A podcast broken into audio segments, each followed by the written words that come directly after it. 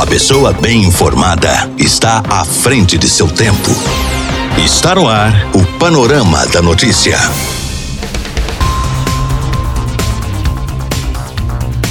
Olá para você, boa tarde. Hoje, segunda-feira, 11 de janeiro de 2021, está no ar mais um Panorama da Notícia, atualizando o que é informação em Rio Paranaíba e toda a região para você.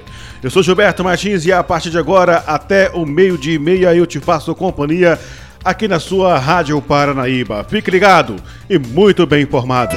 Nesta edição do Panorama da Notícia, você vai saber que. Garota morre após ser atropelada por caminhão e motorista é preso por embriaguez após fugir para Ibiá. Homem de 44 anos morre ao ser atingido por motociclista inabilitado na MG 235. Flagado com mais de 60 canários da terra em cativeiro, criador é multado em R$ 76.500. E ainda, Homem cai em golpe e perde mais de 48 mil reais depois de tentar comprar carro pela internet. Isso e muito mais. A partir de agora no seu Panorama da Notícia. Música, informação, informação. A credibilidade está no ar. Rádio Paranaíba. Rádio Paranaíba. Rádio Paranaíba. Rio Paranaíba é notícia. O Panorama da Notícia a seu serviço.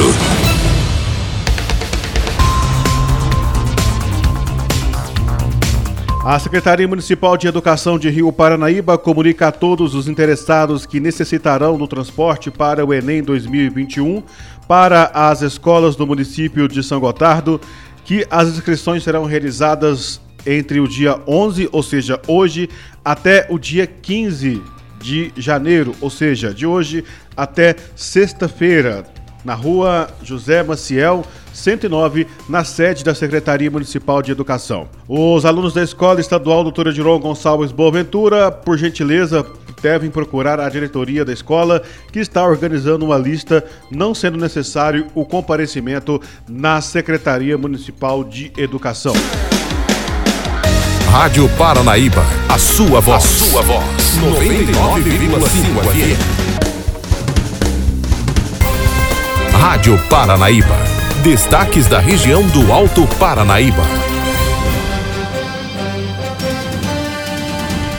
Um acidente fatal aconteceu na madrugada de domingo, próximo ao Parque de Exposições de São Gotardo. Uma garota de 16 anos chegou a ser socorrida, mas não resistiu aos experimentos e veio a óbito. O motorista do caminhão acabou preso por embriaguez após fugir do local do acidente. Ocorria um luau quando a vítima foi atropelada.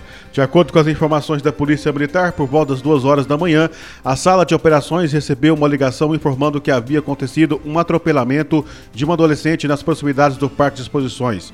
Segundo as informações, o motorista do caminhão de cor branca, em alta velocidade, teria atropelado a garota e evadido para a rodovia MG 235, sentido oposto Alpa da BR 354. No local dos fatos, na via lateral do parque, próximo à rotatória do Monumento de São Gotardo, havia uma grande concentração de pessoas que participavam do luau que ocorre ali nos fins de semana. Uma ambulância chegou a socorrer a adolescente de 16 anos ao pronto-socorro municipal, onde ela já deu entrada sem vida com traumatismo craniano. De portas informações repassadas, foi realizado o rastreamento e infrações policiais das cidades vizinhas foram informadas sobre o fato sendo que o caminhão com as mesmas características foi abordado em Ibiá. O condutor FFO, de 42 anos, tentou negar os fatos aos militares de Ibiá, dizendo que vinha de Campos Altos, mas acabou confessando que realmente passou na pista em São Gotardo e atropelou o adolescente. Foi realizado o teste do bafômetro, sendo constatada a embriaguez ao volante. O caminhão foi apreendido e encaminhado para o pátio de apreensões de Araxá. A CNH do condutor também foi recolhida e o condutor foi preso por homicídio culposo, evasão do local do acidente e embriaguez ao volante, sendo apresentado na delegacia da Polícia Civil de Patos de Minas. Também em São Gotardo, na madrugada do último sábado, na MG 235, um acidente tirou a vida de um homem de 44 anos. Ele foi atingido por um motociclista de 18 anos que também ficou ferido. Segundo a Polícia Militar Rodoviária, o condutor não tem habilitação. O acidente ocorreu por volta da 1 hora e 20 da madrugada do último sábado no quilômetro 86 da MG 235 em São Gotardo. Uma testemunha informou aos policiais que a vítima ACS, de 44 anos, seguia a pé no centro da pista em direção a São Gotardo quando foi atingido pela motocicleta Honda CG 150, que era conduzido por GJGS de 18 anos e que transitavam no sentido oposto. No local, os homens da Polícia Militar Rodoviária encontraram ACS caído ao solo no acostamento da rodovia sem vida. Cerca de 100 metros à frente estava uma motocicleta Honda CG 150 tombada na faixa de domínio às margens da pista. No acostamento do outro lado da rodovia estava o condutor GJGS, que apresentava ferimentos generalizados no corpo, contudo estava consciente, sendo socorrido por ambulância do pronto-socorro de São Gotardo. Segundo a polícia rodoviária, o condutor da motocicleta não possui CNH, caracterizando assim crime estabelecido no artigo 309 do Código de Trânsito Brasileiro. A perícia técnica esteve no local e realizou os trabalhos de praxe. A motocicleta foi liberada para os familiares do condutor. A vítima fatal foi levada para o IML de Patos de Minas. E mais um acidente no Alto Paranaíba tirou a vida de duas pessoas. Um homem de 54 anos e um jovem de 27 anos perderam sua vida após perderem o controle direcional do veículo que conduziam e caírem em uma represa às margens de uma entrada vicinal próximo à MG 188 em Coromandel. Os dois estavam indo em direção a uma fazenda onde iriam dormir a trabalho. Os corpos das vítimas foram retirados da represa pelo Corpo de Bombeiros e encaminhado para o IML. O acidente teria acontecido por volta da meia-noite e meia deste sábado. De acordo com a polícia militar, as vítimas seguiam para uma fazenda quando teriam perdido o controle direcional da Amarok e saído da pista, caindo com as rodas para cima em uma represa. As vítimas foram identificadas como Sérgio Nagando, de 54 anos, e Vilmar Davi Pereira, de 27. O filho de Sérgio foi quem recebeu a ligação por volta das 7 horas da manhã e acionou a polícia militar e o corpo de bombeiros. As equipes foram para o local e encontraram o corpo de Sérgio ao lado do passageiro preso às ferragens. O corpo do jovem de 27 anos estava submerso a cerca de 3 metros do veículo. A perícia técnica da Polícia Civil também esteve no local e realizou os trabalhos de praxe. Os corpos foram encaminhados para o Instituto Médico Legal para que fossem constatadas as causas da morte. A polícia. A serviço da comunidade. A Polícia Militar do Meio Ambiente multou um homem de 69 anos em mais de 76 mil reais em Lagamar nesse fim de semana. De acordo com as informações, mais de 60 canários da terra foram encontrados dentro de gaiolas na propriedade dele, na zona rural da cidade. A polícia militar chegou ao local através de denúncia anônima proveniente do Disque Denúncia 181. A informação era de que um homem conhecido como Wilson realizava a captura de pássaros silvestres na fazenda do Juca Júlio na zona rural de Lagamar com finalidade de comercializá-los. Na propriedade alvo da denúncia, os policiais foram recebidos pelo cunhado do homem que era alvo das denúncias. Ele confirmou que havia pássaros no local e que pertenciam a WPO de 69 anos. De imediato, os policiais avistaram três gaiolas ao lado externo da residência, com alguns canários da terra dentro, além de uma armadilha para a captura dos pássaros, conhecido como alçapão, que também estava com a ave dentro da mesma espécie. Segundo o Tenente Moraes, comandante da Polícia Militar do Meio Ambiente de Patos de Minas, no interior dos cômodos haviam diversas gaiolas, diversos canários da terra mantidos em cativeiro. Ainda em uma área mais afastada da residência, os militares comprovaram a existência de um viveiro e mais algumas gaiolas com pássaros, além de mais duas armadilhas. Foram encontrados ao todo 61 canários da terra, 29 gaiolas e 3 armadilhas. Nenhum dos animais possuía anilhas de identificação. Diante dos fatos, os pássaros, as gaiolas e as armadilhas foram apreendidos, sendo os últimos inutilizados. As aves e as gaiolas foram destinadas ao Centro de Triagem e Recuperação de Animais Silvestres de Patos de Minas. Por fim, foi lavrada uma multa de R$ 76.553,04. Agora, em Patos de Minas, um homem de 34 anos procurou a polícia militar na tarde da última sexta-feira depois de cair em um golpe na internet e perder mais de 48 mil reais. Ele tentou comprar um carro em um site de leilões e acabou caindo no golpe. Um boletim de ocorrência foi registrado para demais providências. De acordo com a Polícia Militar, por volta das 15h40, um homem de 34 anos procurou a base comunitária móvel da PM no mercado municipal e informou que havia caído em um golpe. Segundo o homem, ele comprou um Honda Civic no valor de R$ 48.395 em um site de leilões de veículos na internet. A vítima disse aos policiais que realizou as negociações com dois números com DDD de São Paulo e um por e-mail. Ainda segundo a vítima, em depoimento aos militares, ele chegou a realizar as ligações confirmando o negócio e depois de realizar o depósito do dinheiro, que ocorreu no dia 5 de janeiro. Os estelionatários disseram que o veículo chegaria no dia 7, mas até o momento nem sinal do carro. A vítima contou que não conseguiu mais contato com os criminosos e decidiu procurar a Polícia Militar para registrar a ocorrência. Um jovem morreu e outros dois ficaram gravemente feridos em um acidente nas primeiras horas de domingo na BR-352 em Abadidos Dourados. Um condutor de 19 anos teria perdido o controle direcional e chocou-se em uma árvore, tendo o carro parado tombado. A Polícia Militar Rodoviária foi para o local e registrou a ocorrência. O acidente aconteceu por volta das 6 horas da manhã, no quilômetro 42, em Abadidos Dourados. De acordo com as informações da polícia, ao chegarem no local, os militares visualizaram um carro Gol de cor branca tombado na lateral da via.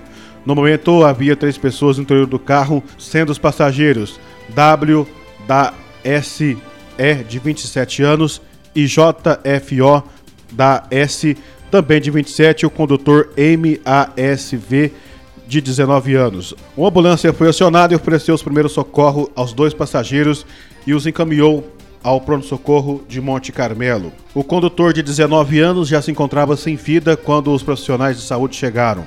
Segundo os militares, o veículo se deslocava de Coromandel para Bade dos Dourados e, por razões desconhecidas, o condutor perdeu o controle direcional e o carro acabou saindo da pista à direita, chocando-se contra várias árvores e parando tombado. A perícia técnica da Polícia Civil foi para o local e realizou os trabalhos de praxe. Após isso, o corpo da vítima foi retirado pelos militares do Corpo de Bombeiros encaminhado para o IML.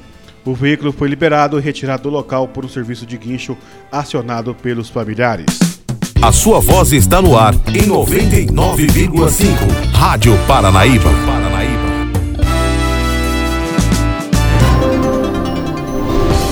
Minas Gerais é destaque na Rádio Paranaíba.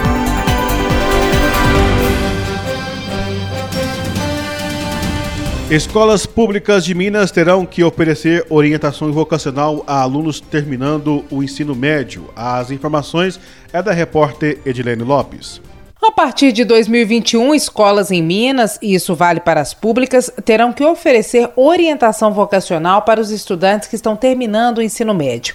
A garantia está na Constituição Mineira e foi incluída depois de uma PEC, proposta de emenda constitucional, proposta pelo deputado João Vitor Xavier, do Cidadania, e aprovada agora, no final do ano. Olha, essa PEC da orientação vocacional, ela foi apresentada à Assembleia já há mais de cinco anos e tivemos agora da aprovação. É uma PEC importante porque ela visa é, melhorar a condição do aluno das famílias e também do poder público. É, temos que lembrar que quando uma criança, um jovem, é, perde um ano na escola, quando a escola é pública, o Estado paga a conta. E quando a escola é privada, os pais pagam a conta. Então, quando um jovem passa por uma universidade e com seis meses, um ano, dois anos, ele abandona o curso, ou a família vai pagar essa conta através do FIES ou através é, da própria mensalidade que era paga pelos pais, ou o Estado pagará essa conta no caso das universidades públicas. Então, a orientação vocacional ela é fundamental. Repórter Edilene Lopes.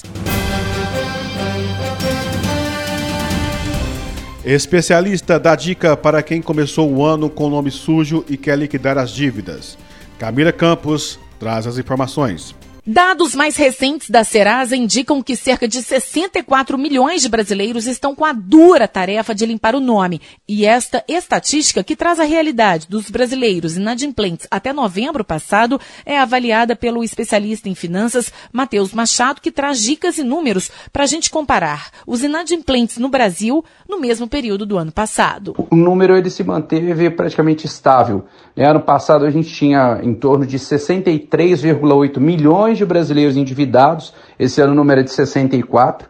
Né? Não estou comemorando esse número, mas estou dizendo que depois de um ano como esse, gente, que foi difícil, foi desafiador financeiramente, emocionalmente falando, é realmente um, um bom resultado ver que a situação, ela pelo menos não foi muito a fundo.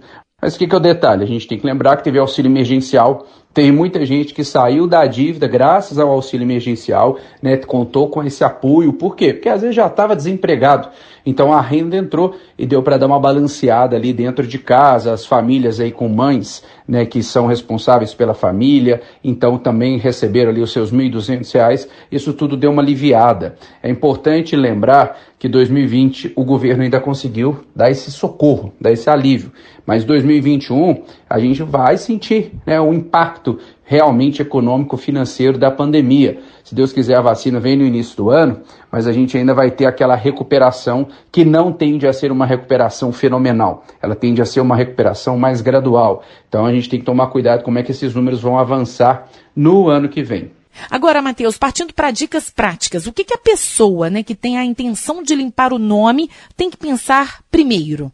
Você que está nos ouvindo, que tem uma dívida, precisa fazer é organizar essas dívidas. Olhar para a dívida e pensar qual que é o valor total que eu ainda devo, né? Se você tem mais de uma dívida, faça esse exercício para todas elas, tá? Qual é o valor total que eu devo? Qual é o valor da parcela mensal que eu pago? Qual é o custo efetivo total dessa, dessa dívida? O que, que é importante, gente, ouvir isso? A gente ouve muito assim, ah, qual é a taxa de juros que eu pago? Qual é a taxa de juros?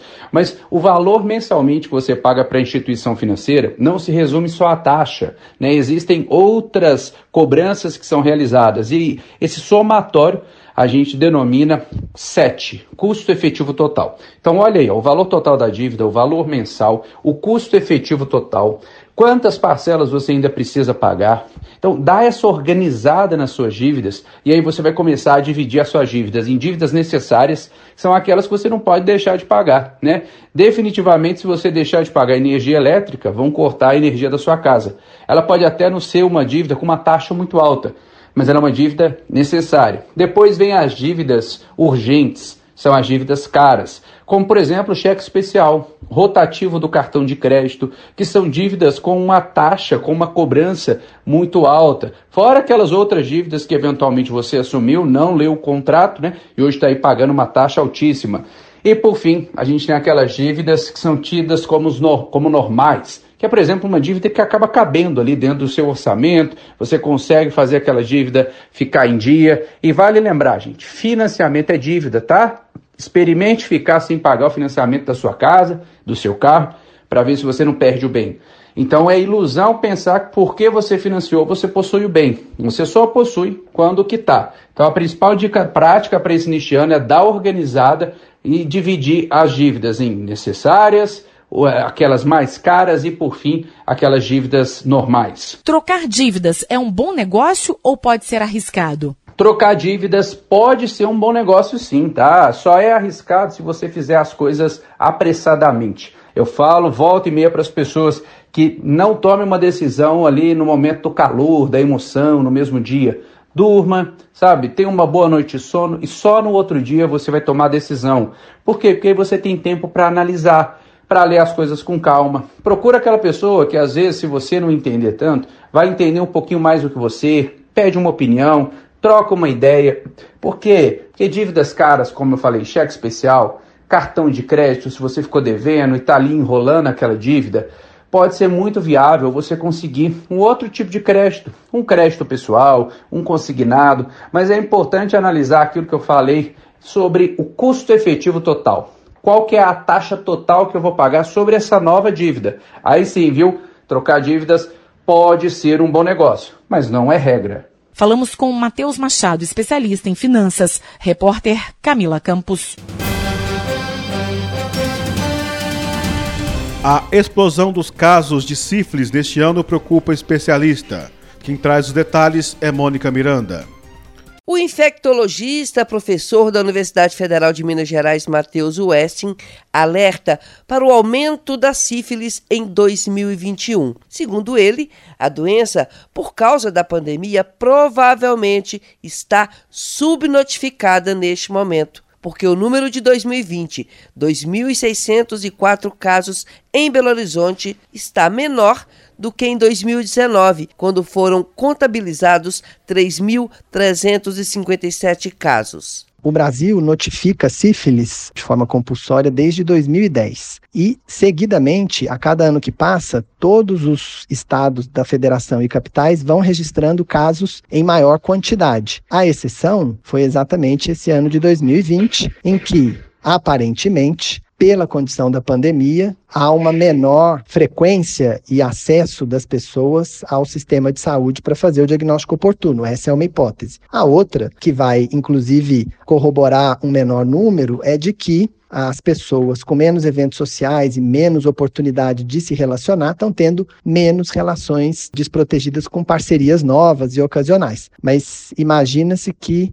a causa principal seja esse subdiagnóstico em virtude do menor acesso nos sistemas de saúde. Então a gente imagina que em 2021, com a retomada de algum grau de normalidade de acesso e de vigilância para as ISTs, que a gente tenha um aumento do número de casos novamente, como vem se observando a cada ano nessa série histórica, que na verdade significa que nós estamos reconhecendo a real dimensão do problema da sífilis na nossa população. E é isso, só para reforçar, que os centros de saúde têm o teste rápido para sífilis, tem o teste convencional que é feito em sangue e tem o tratamento com a benzilpenicilina, o benzetacil, que está amplamente disponível aí. Então é importante que todas as pessoas com vida sexual ativa que nunca se testaram, que façam o teste, porque esta também é uma forma de prevenção. O uso do preservativo impede a transmissão da sífilis. Importante lembrar que pode acontecer a transmissão também por via oral, e aí dificilmente as pessoas utilizam preservativo para relações de sexo oral, mas é preciso ter isso em mente, que ela pode ser transmitida dessa forma, mas para além do uso do preservativo,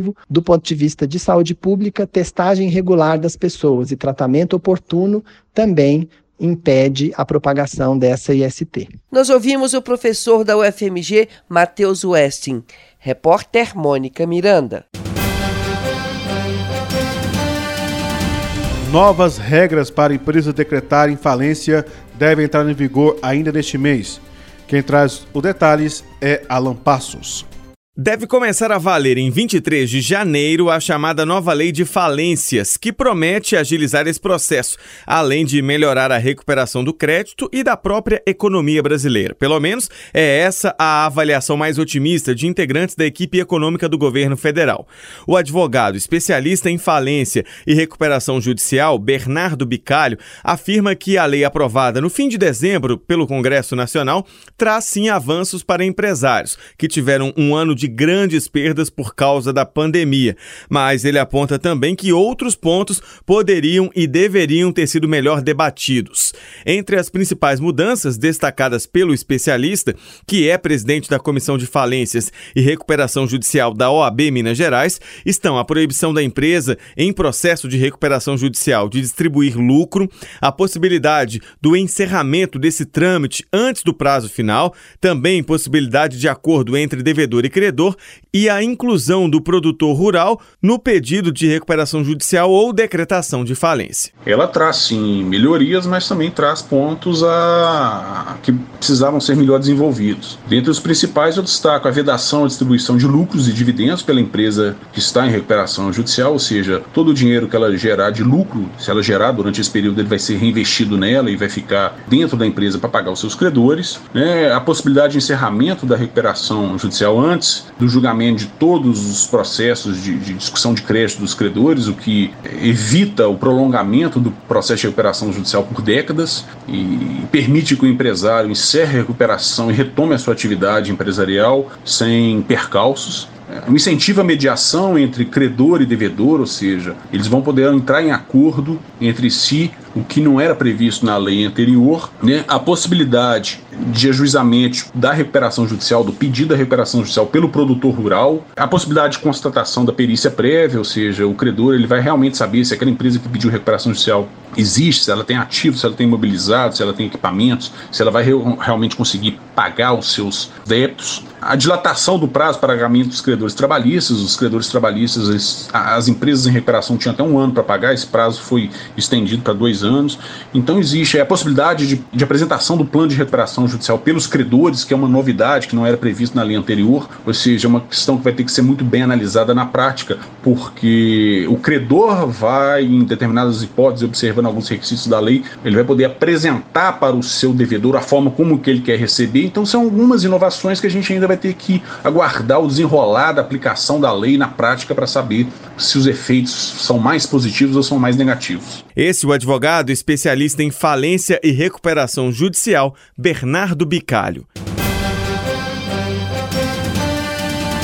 Encontrada as caixas pretas do avião que caiu na Indonésia. Vamos com as informações de Lúcia Misiel, direto da Rádio França Internacional. As equipes de resgate da Indonésia encontraram destroços, restos de corpos e as caixas pretas do voo da companhia Sriwijaya Air, que caiu neste sábado com 62 pessoas a bordo.